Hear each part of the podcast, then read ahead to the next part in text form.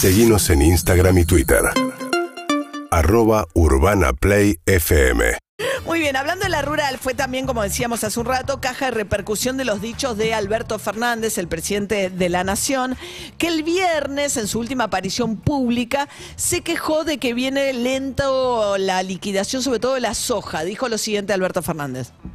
El desafío de enfrentar la inflación, el desafío de enfrentar a los que especulan con el dólar, el desafío de enfrentar a los que guardan 20 mil millones de dólares en el campo y no los liquidan esperando una mejor rentabilidad cuando el país lo necesita.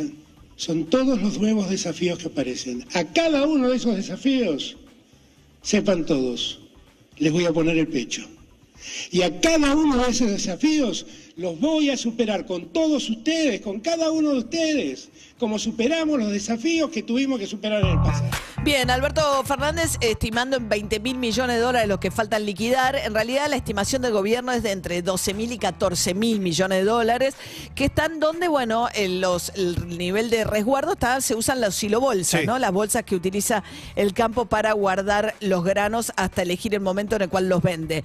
Walter Malfato es productor agropecuario de Bragado, eh, presidente de la filial de Bragado, la Federación Agraria, y tuvo un video que hizo, se hizo viral en redes sociales defendiendo la silobolsa, justamente. ¿Qué tal, Walter? Buen día.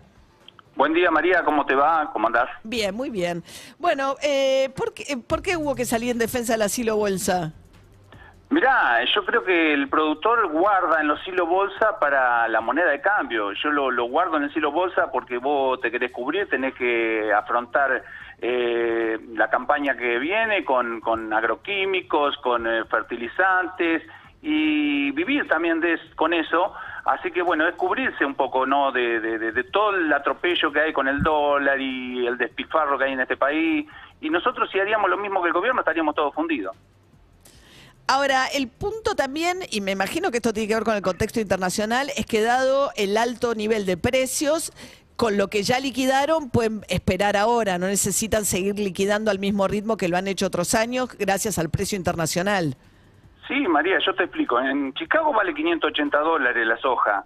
Bueno, cayó Eh, ahora estas últimas dos semanas, ¿no? Sí, se cayó esta semana, pero el Estado se queda con 440 dólares. El productor eh, recibe 135 dólares, pero en pesos, no recibe los dólares. Bueno, te están haciendo un cálculo según el precio, está bien, pero digo, el, el valor de la, de la liquidación, usted es el dólar oficial menos la retención, lo calculan de esa manera.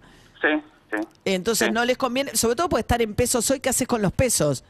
Claro, fíjate que hace un mes la soja valía 50 y pico mil pesos, eh, con un dólar de 200 y pico pesos. Hoy la soja vale 47 mil pesos con un dólar de 3.38. Bueno, o no, sea que pero- bueno, mucha plata. Pero el dólar blue, bueno, hay muchos tipos de dólares hoy en la Argentina, pero hay que calcularlo, digamos, uno puede pensar, qué sé yo, el do- los dólares financieros, el que se puede comprar a través de la bolsa. Sí, yo, yo creo que el gobierno si quiere que liquidemos, que lo ponga, que ponga un dólar agro más alto y el campo va a liquidar porque necesita liquidar también. No es que no precisamos, tenemos que comprar los insumos para la próxima campaña. Eh, no es un capricho del campo en contra del gobierno. Nosotros queremos que le vaya bien a Alberto Fernández. Eh, porque nos va a ir bien a nosotros también. No queremos que fracase, eh, vamos a fracasar nosotros también. No. Eh, queremos que al país le vaya bien. El punto es si empuja una devaluación, si lo que están buscando es que el dólar oficial salte, digamos, que que en la medida en que no hay dólares para el Banco Central, eh, hay más presión para que se devalúe el tipo de cambio oficial.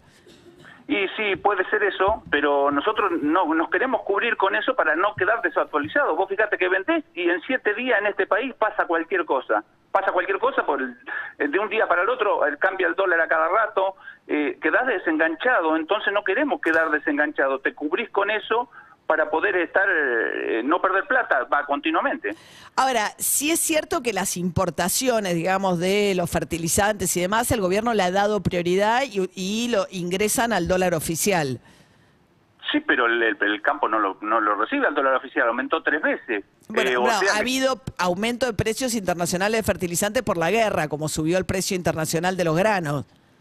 Sí, pero nosotros no estamos en guerra, en otros países sí están en guerra y nosotros siempre tenemos problemas para poder eh, poder sembrar y lo único que no le falta a la Argentina es una guerra, porque nos ha pasado de todo, nos pasó la pandemia igual que el resto y países vecinos eh, reciben eh, el, el- el- sin retenciones, sin cepo cambiario y pueden seguir trabajando. Nosotros desde el Grupo Independencia hemos hecho un proyecto de retención cero y lo hemos presentado a, a los legisladores y le demostramos que podemos Bueno, eh, ganar Mac- mucho más ni- plata. ni con Macri tuvieron retención cero. No, no, seguro, seguro.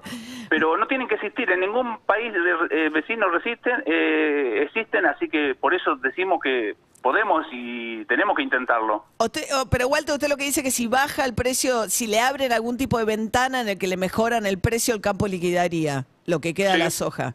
Bien. Seguro. Walter Malfato, productor agropecuario de Bragado. Gracias, ¿eh? Urbana Play 104.3